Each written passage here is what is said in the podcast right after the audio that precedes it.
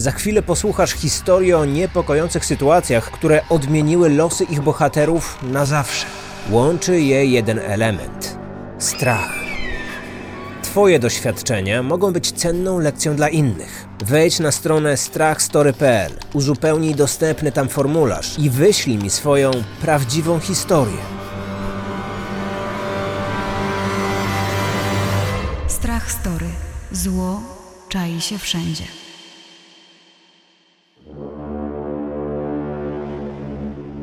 Strach Story. Sezon drugi, odcinek trzeci. Wizjer. Historia nadesłana przez słuchaczkę, która chce pozostać anonimowa. Do zdarzenia doszło w 2012 roku. Miejsce akcji województwo dolnośląskie. W swoim życiu miałam wiele sytuacji, na których wspomnienie włos się jeży na głowie. Zawsze jestem tam, gdzie coś się dzieje. Gdy byłam świadkiem poważnego wypadku, biegłam na pomoc. Zaklinowane drzwi w samochodzie nie były problemem. Weszłam przez okno i udzielałam pierwszej pomocy. Gdy na ulicy doszło do zamieszek z policją, szłam zobaczyć, co się dzieje. Gdy w nocy w parku przed blokiem zwykły pijaczek leżał na ziemi i się nie ruszał, to szłam, pytałam, podnosiłam i wzywałam pomocy. Gdy na spacerze z psem usłyszałam od sąsiadek, że psy to się na łańcuchach trzyma, a nie w bloku, nie strzępiłam języka. Zawsze wygadana w centrum lokalnych wydarzeń, broniłam słabszych i potrafiłam odpyskować. Ale w tej sytuacji nie zareagowałam. Stałam tak przerażona, że nie byłam się w stanie odezwać i choć ciało chciało krzyczeć, głos uwiązł mi w gardle. Było to około 11 lat temu. Studiowałam w dużym mieście i wynajmowałam mieszkanie w starej kamienicy. Jeżeli kojarzycie takie kamienice, to na pewno wiecie, że sam jej widok powoduje dreszcze. Obdrapane ściany, na jednych półpiętrach mieszkania, a na innych nieczynne toalety. Trzeszczące drewno, napisy, wyłamane barierki. Nigdy nie weszłam sama do tej kamienicy po ciemku. Jej atutem była jednak lokalizacja, co w czasach studenckich odgrywało dużą rolę. Pamiętam, że było zimno. Myślę, że to mógł być październik albo listopad, koło 18. Do mieszkania odprowadził mnie mój ówczesny chłopak. Weszliśmy do środka i zamknęłam drzwi na zamek. Chłopak za chwilę miał wracać do siebie, gdy nagle usłyszeliśmy przeraźliwe ratunku, ratunku, pomocy. Krzyk dobiegł z klatki schodowej. W pierwszym odruchu chciałam wybiec, zobaczyć co się dzieje, ale chłopak mnie zatrzymał. Ktoś cały czas krzyczał: Pomocy, ratunku! A jak przestawał krzyczeć, to było słychać taki dziwny dźwięk, jakby coś zgrzytało, po czym było głośne: Ała! Słyszeliśmy, że ktoś zbliża się schodami w kierunku moich drzwi. Wyjrzeliśmy przez wizjer. Było już ciemno, a światło było bardzo słabe, ale kiedy tylko spojrzałam przez wizjer, zamarłam. Mieszkania były na półpiętrach, więc przez wizjer widziałam schody w dół i w górę. Nagle dojrzałam, jak po schodach w kierunku moich drzwi pełznie człowiek bez koszulki i cały we krwi. Drugi idzie obok, pochyla się nad nim, dźga go nożem i razi paralizatorem. Ten dziwny dźwięk to był właśnie paralizator. Raził go prądem w okolicy szyi i w tym samym miejscu dźgał nożem. Ten raniony zaczął się miotać pod moimi drzwiami. Przeraźliwie krzyczał z bólu, a tamten dalej go dźgał i raził. Przemieszczali się schodami w górę. Cały czas słyszałam tylko krzyk ratunku, pomocy, na przemian z dźwiękiem paralizatora. I nagle zapadła głucha cisza. Kompletna cisza. Pomyślałam jedynie: Jezu, zabił go. Oczywiście już na samym początku wezwaliśmy policję, która dość szybko przyjechała. Moja współlokatorka podbiegła do okna i zobaczyła faceta z nożem. Stał przed klatką i patrzył po wszystkich oknach. Coś sprawdzał? Kogoś wypatrywał? Nie wiem. Uciekł. Dopiero gdy policja zapukała do moich drzwi, odważyłam się je otworzyć. Na całej klatce było pełno krwi. Moje drzwi były całe umazane krwią, rozbryzgi na ścianach. Scena jak z horroru. Policjant wyjaśnił mi, że tamten raniony mężczyzna przeżył. Zdołał się doczołgać do swojego mieszkania i wezwał pomocy. Na całe szczęście rany nie były głębokie. Zostałam przesłuchana. Opowiedzieliśmy wszystko, co słyszeliśmy. Rozmowa z policją trwała około dwie godziny. Całe zajście z tym niedoszłym mordercą około 5, może 10 minut. Nie wiem, wtedy miałam wrażenie, że trwało to całą wieczność. Miałam ogromne wyrzuty sumienia, że nie wyszłam na klatkę, że nie zaczęłam krzyczeć. Ale co jeśli ten psychopata w przypływie furii mógł podźgać nas wszystkich? Po tylu latach myślę, że wezwanie pomocy było najrozsądniejszym posunięciem. Po około roku, zupełnym przypadkiem, dowiedziałam się, że byłam świadkiem w tej sprawie. Policjanci, którzy mnie przesłuchali, zebrali zeznania i dołączyli do akt sprawy. Nie chcę zdradzać wszystkich szczegółów, ale w skrócie, oprawca okazał się chory psychicznie, a jego ofiarą była zupełnie niewinna, przypadkowa osoba, która tego feralnego dnia otworzyła mu drzwi. Nie trudno się domyślić, że nigdy nie zapomnę krzyku tego człowieka i widoku noża koło jego szyi. Niedługo po tym zajściu wyprowadziłam się stamtąd. Teraz mam już ponad 30 lat, a dalej nie wejdę sama do kamienicy, nawet w trakcie dnia. Wciąż boję się ciemnych pomieszczeń. Cień za mleczną szybą. Historia nadesłana przez słuchaczkę, która chce pozostać anonimowa. Do zdarzenia doszło w 2013 roku. Miejsce akcji województwo podlaskie. Opisywana przeze mnie historia wydarzyła się 10 lat temu. W tamtym czasie, wraz z moją rodziną, mieszkaliśmy w domu jednorodzinnym w jednej z podlaskich wsi. To był zwykły piątkowy wieczór. Nic nie zapowiadało, że stanie się wtedy coś, co zapadnie nam w pamięci na długi czas. Swoje dzieciństwo wspominam jako bardzo hmm, niestandardowe.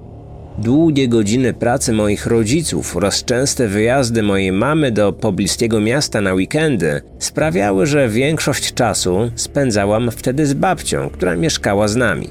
Tak było i tym razem. Zacznijmy od tego, że nasz dom składał się z dwóch pięter. Na jednym mieszkała moja babcia, a na drugim ja z rodzicami. Po piątkowych zajęciach w szkole, jak zwykle, wróciłam do domu. Babcia zajmowała się zwierzętami, gotowała obiad, z pozoru nie działo się nic niepokojącego. Rodziców, jak zwykle, o tej porze nie było. Mój tata miał specyficzne godziny pracy. Pracował do 22, więc wracał późno, a mama spędzała cały weekend w pobliskim mieście. Późnym wieczorem, jak to w piątek, siedziałam przed komputerem i grałam w gry. Drzwi do mojego pokoju były zamknięte. Wszystkie drzwi na naszym piętrze miały mleczne szyby, przez które w pewnym stopniu można było zobaczyć, co dzieje się w pokojach. W pewnym momencie usłyszałam skrzypienie schodów, jakby ktoś po nich wchodził. Nie przejęłam się tym. Pomyślałam, że to babcia, która pewnie jak zwykle sprzątała. Gdy spojrzałam w kierunku zamkniętych drzwi, zobaczyłam postać. Była o wiele postawniejsza niż moja babcia i to mnie zaniepokoiło. Postura tej postaci wskazywała, że prawdopodobnie był to mężczyzna. Postanowiłam zostać w pokoju i obserwować. Mężczyzna stanął pośrodku salonu, tuż przed moimi drzwiami. Rozejrzał się. Poszedł do pokoju mojej siostry. Wrócił do salonu. Potem poszedł do łazienki, znów wrócił do salonu i stanął centralnie przed moimi drzwiami. Prawdopodobnie przez dłuższą chwilę patrzył w moją stronę. Następnie zszedł po schodach i usłyszałam trzaśnięcie drzwi wyjściowych. Pomyślałam, że wyszedł. Wystraszona zbiegłam na dół do babci i zapytałam, czy to może ona kręciła się na górze. Miałam ogromną nadzieję, że to wszystko zadziało się tylko w mojej głowie. Babcia zaprzeczyła. Okazało się, że cały czas była na dole, ale również słyszała, że ktoś wchodził na górę. To był piątek, a wtedy zwykle przyjeżdżała do nas moja siostra, która na co dzień mieszkała w innym mieście, dlatego babci nie zaniepokoiły te kroki. Obie byłyśmy przerażone. Postanowiłyśmy sprawdzić drzwi wejściowe. Klucz wisiał w drzwiach od wewnątrz, ale były otwarte, więc każdy mógł wejść do środka. Do dzisiaj nie mam pojęcia, kim był nieznany mężczyzna. Wszyscy członkowie rodziny byli wyczuleni na punkcie zamykania drzwi na klucz. Wydaje mi się mało prawdopodobne, że zostawiłyśmy z babcią otwarte drzwi. Dlatego zastanawiam się, jak wszedł do środka. Czy sam sobie otworzył? Podsumowując, myślę, że nikogo nie zdziwi, że do dzisiaj codziennie przed snem upewniam się trzy razy, czy drzwi od mieszkania na pewno są zamknięte.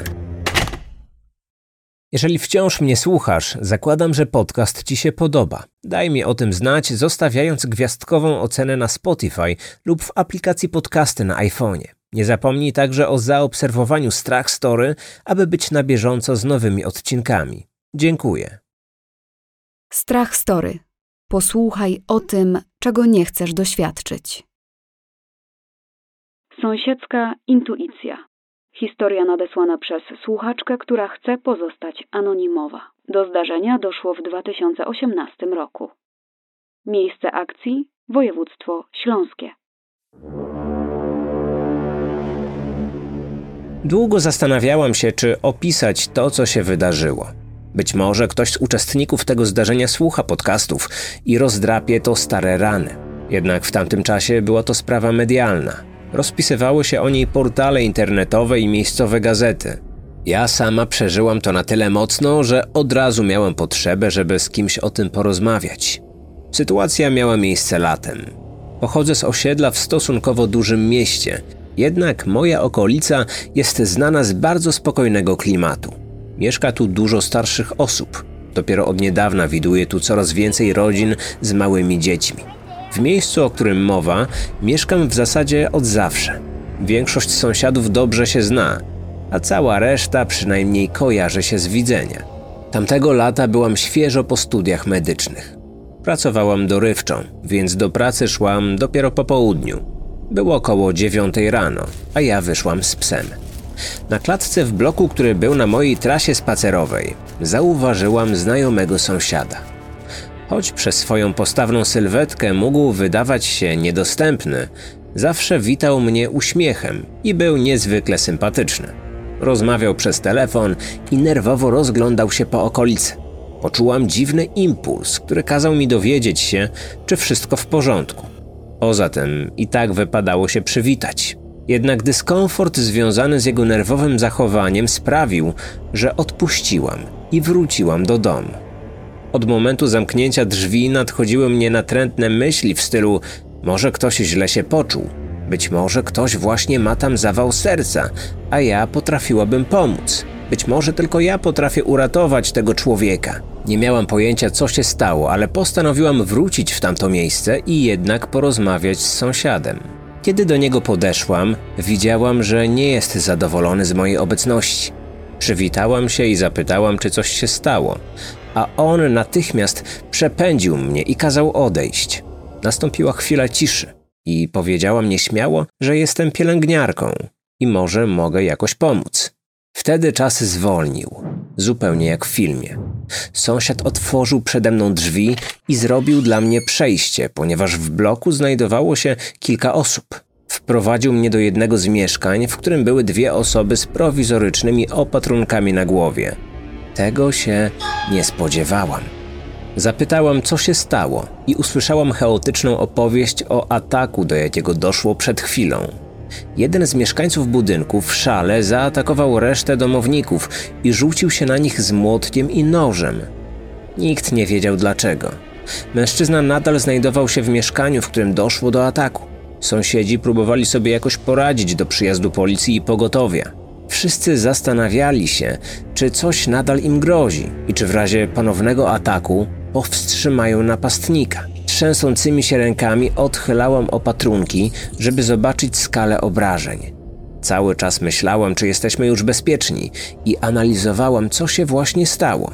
Na szczęście były to tylko niewinne rany tłuczone i płytka rana kłuta, które z pewnością bardzo bolały, ale nie wyglądały na zagrażające życiu. Po chwili przyjechało pogotowie i policja, którzy zajęli się sprawą. Mężczyzna został skazany. W portalach internetowych naszego miasta wyczytałam potem, że koszmar w tym domu rozgrywał się od kilkudziesięciu lat. Wszystko wtedy złożyło się w jedną całość. Na każdym osiedlu mieszka ktoś, kto mija nas, patrząc złowrogim wzrokiem lub zwyczajnie wydaje się niesympatyczny. Być może czasami widzimy, jak przejawia skłonność do agresji, kłócąc się z sąsiadami o drobnostki. Ten mężczyzna również był specyficzny. Wyglądał na człowieka z tak zwaną ciężką ręką. Choć był w podeszłym wieku, wzbudzał niepokój i respekt. Nikt, mieszkając na tak dużym osiedlu, nie szufladkuje sąsiada tylko dlatego, że ma grymaśny wyraz twarzy. Nie słyszałam nigdy, że ktoś skarżył się na krzyki z tego mieszkania, lub chociaż mówił o tym, że może się tam dziać coś złego. Być może nikt nie zauważył cichego wołania o pomoc, lub nikt z domowników już tej pomocy się nie spodziewał. Ślady w kurzu. Historia nadesłana przez Mateusza. Do zdarzenia doszło w 2016 roku. Miejsce akcji wieś na Dolnym Śląsku. Chciałbym podzielić się moją historią, która tylko w pewnej części jest moja. Dokładnie chodzi o moją przyrodnią siostrę i na tamten moment jeszcze niedoszłego szwagra. Już tło tych wydarzeń wydaje się dość niewiarygodne. Wszystkie przedstawione wydarzenia miały miejsce na przestrzeni dwóch, może trzech miesięcy. Zacznijmy od początku. Nie pamiętam dokładnie w którym roku, jakieś 6-7 lat temu, doszło do małych przetasowań w mojej rodzinie. Mój ojczym, który był świeżo po ślubie z moją mamą, wprowadził się do nas do domu. Tym samym zwolnił swój dom dla swojej starszej córki, czyli właśnie mojej przyrodniej siostry. Plan udało się wcielić w życie. Mój aktualny szwagier zamieszkał z moją siostrą i jej babcią. Ich dom to stary po niemiecki bliźniak, którego połowę kupił mój ojczym jeszcze w czasach swojej młodości. W momencie zakupu żył jeszcze właściciel drugiej części, starszy pan, weteran wojenny, ale niezwykły wojskowy. Podobno ten pan był inspiracją przy tworzeniu postaci Janka Kosa z serialu Czterej Pancerni i Pies. Jego mieszkanie było dosłownie przepełnione najróżniejszymi odznaczeniami z okresu II wojny światowej. Dosłownie była tego cała gablotka, jak u wybitnego sportowca. Niestety zmarł zapomniany. Nie wiadomo, czy nie miał rodziny, czy też nie utrzymywał z nikim kontaktu. Kiedy cała trójka zamieszkała razem, po niedługim czasie zaczęło się dziać coś dziwnego. Jestem ateistą i raczej sceptycznie podchodzę do zjawisk paranormalnych, natomiast tutaj chodziło o ludzi mi bliskich, po których było widać strach, panikę w oczach i zmęczenie całą sytuacją. Do dziś, na samo wspomnienie tamtych wydarzeń, mam gęsią skórkę. Zaczęło się od tego, że późnymi wieczorami pies przeraźliwie szczekał. Biegał w takie rejony podwórka, gdzie mógłby ganiać tylko dzikie zwierzęta, ale zaczął robić to notorycznie. Po kilku dniach takiego dziwnego szczekania nagle je przerwał i zaczynał skomleć, zupełnie jakby ktoś go uderzył albo w niego czymś rzucił. Szwagier kilka razy wyszedł sprawdzić, co się dzieje, ale nigdy nie znalazł żadnych śladów. Pies zachowywał się, jakby coś go przestraszyło. Zupełnie jakby hm, zobaczył ducha. Był skulony i wystraszony, próbował za wszelką cenę dostać się do domu. Do podobnych zdarzeń dochodziło przez niecałe dwa tygodnie, praktycznie codziennie. Następnie temat ucichł. Wszyscy myśleli, że to koniec, że będą mogli już zapomnieć o tej sytuacji i spać spokojnie. Nic bardziej mylnego. Kolejne dziwne rzeczy zaczęły się dziać dokładnie o tej samej porze, o której pies zaczynał ujadać. Najpierw słychać było hałas, jakby dosłownie za oknem wzdłuż ściany przebiegał koń. Było słychać charakterystyczny dźwięk, taki jakby stukot kopyt. Po tym jak hałas ustawał, pies już nie szczekał, tylko przeraźliwie wył. Trwało to podobnie, około dwa tygodnie i znów się uspokoiło. Babcia mojej przyrodniej siostry czuła czyjąś obecność. Była pewna, że ewidentnie jest jakiś problem, bo podobno miała już wcześniej styczność z sytuacją paranormalną. Ponieważ babcia jest osobą wierzącą, poświęciła mieszkanie i wykonała inne rytuały. Niestety nic nie pomagało, ale po jakimś czasie znów samo przeszło. Tym razem spokój trwał nieco dłużej, ale później doświadczyli kilku pojedynczych dziwnych sytuacji. Moja siostra pracuje w dużej fabryce w systemie czterobrygadowym. Pewnej nocy szwagra obudziło szarpanie za klamkę.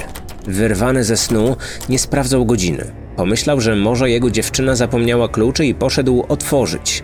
Okazało się, że za drzwiami nikogo nie ma, i wtedy momentalnie dotarło do niego to, czego nie zauważył na samym początku. klamka od zewnętrznej strony była od jakiegoś czasu wyrwana. Zerwała się praktycznie przy samych drzwiach i fizycznie niemożliwym byłoby za nią szarpać. Chyba, że za pomocą klucza francuskiego. Nie muszę dodawać, że tamtej nocy szwagier już nie zasnął. Innym razem szwagier poszedł dołożyć do pieca. Kiedy wychodził, poczuł coś dziwnego na plecach. Kojarzycie to uczucie, jakby ktoś na was patrzył, prawda? Właśnie tak się czuł w tamtym momencie. Odwrócił się jeszcze raz w stronę pieca, nic nie zauważył i wyszedł za drzwi na korytarz. W tym samym momencie, w którym zamknął za sobą drzwi i zrobił krok do przodu, usłyszał hałas, jakby ktoś trzasnął drzwiami od pieca z całej siły. Niesamowite, prawda? Ale najlepsze zostawiłem na koniec. To jedyna część tej historii, której byłem świadkiem.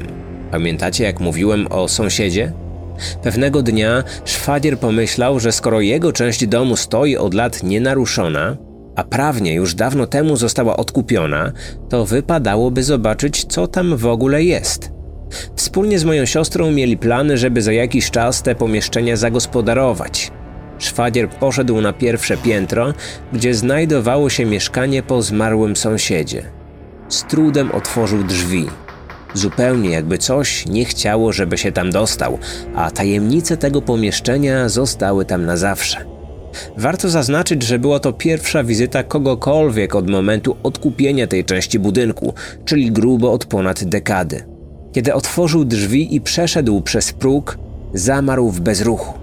W mieszkaniu były tony kurzu, który zalegał dosłownie wszędzie na meblach, podłodze i nawet na ścianach.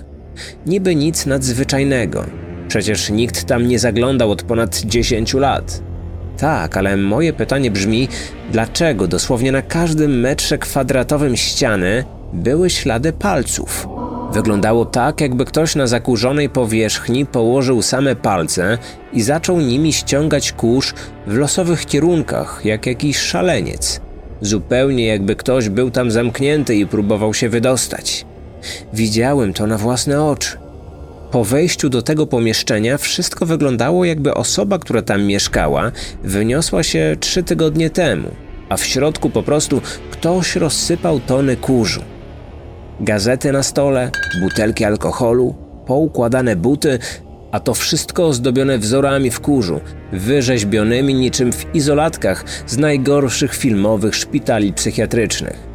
Aura tego miejsca była tak przerażająca, że nie da się tego opisać.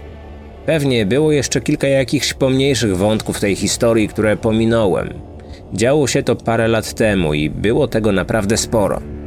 Wszystkie te, nazwijmy to, anomalie przestały się pojawiać dopiero w momencie, kiedy babcia mojej siostry w akcie desperacji podjęła ostateczne kroki. Dowiedziała się, gdzie jest pochowany jej były sąsiad, pojechała się za niego pomodlić oraz zapalić znicz na jego grobie. Wiem, brzmi to absurdalnie. Szczególnie, że pisze to ateista i ktoś, kto nie wierzy w duchy, ale do dzisiaj sam nie wiem, co o tym myśleć. Burzy to cały mój światopogląd i nie potrafię jakoś zaakceptować tej sytuacji. W serwisie Spotify pod każdym odcinkiem znajdziesz ankietę. Weź w niej udział i odpowiedz, która z dzisiejszych historii była według Ciebie najbardziej intrygująca. Jeżeli chcesz podzielić się ze mną i słuchaczami własnymi wspomnieniami, możesz wysłać swoją historię przez formularz na strachstory.pl. Możesz mnie także znaleźć na Instagramie pod nazwą Marcin Myszka 1, gdzie zdradzam szczegóły związane z realizacją moich podcastów. Zaobserwuj mój profil, aby być na bieżąco. Historie przedstawione w podcaście pochodzą od słuchaczy, a twórca podcastu polega na zapewnieniach słuchaczy o ich oryginalności i rzetelności.